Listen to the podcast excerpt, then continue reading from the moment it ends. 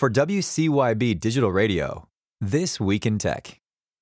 Elizabeth Holmes, the former chief executive of the blood testing startup Theranos, was sentenced to more than 11 years in federal prison for her role in defrauding investors out of hundreds of millions of dollars, according to NPR. From PC Mag, Microsoft SwiftKey, an intelligent keyboard that learns users' writing styles, adapting to predict and suggest regularly used slang, nicknames, and emojis, has returned to the App Store after the company removed it last month. World of Warcraft, Overwatch, and Diablo 3 are among the big Activision Blizzard video game titles that will go offline in China in January 2023, BBC reports. The game's developer and NetEase, the company that provides access to the games in China, failed to renew their 14 year old licensing agreement. Members of Congress found new evidence that ID.me, the controversial facial recognition firm hired by the US government during the height of the pandemic, lied about its facial recognition technology, according to Motherboard.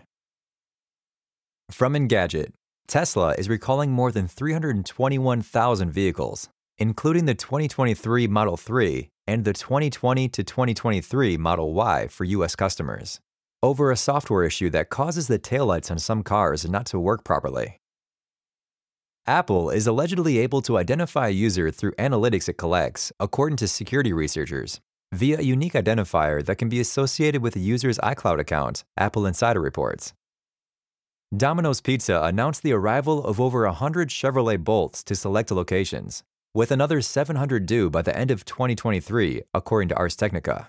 The electric vehicles act as pizza delivery cars, working toward the company's commitment to net zero carbon emissions by 2050. From Bloomberg, Twitter has lost almost 5,000 employees since Elon Musk took over the platform.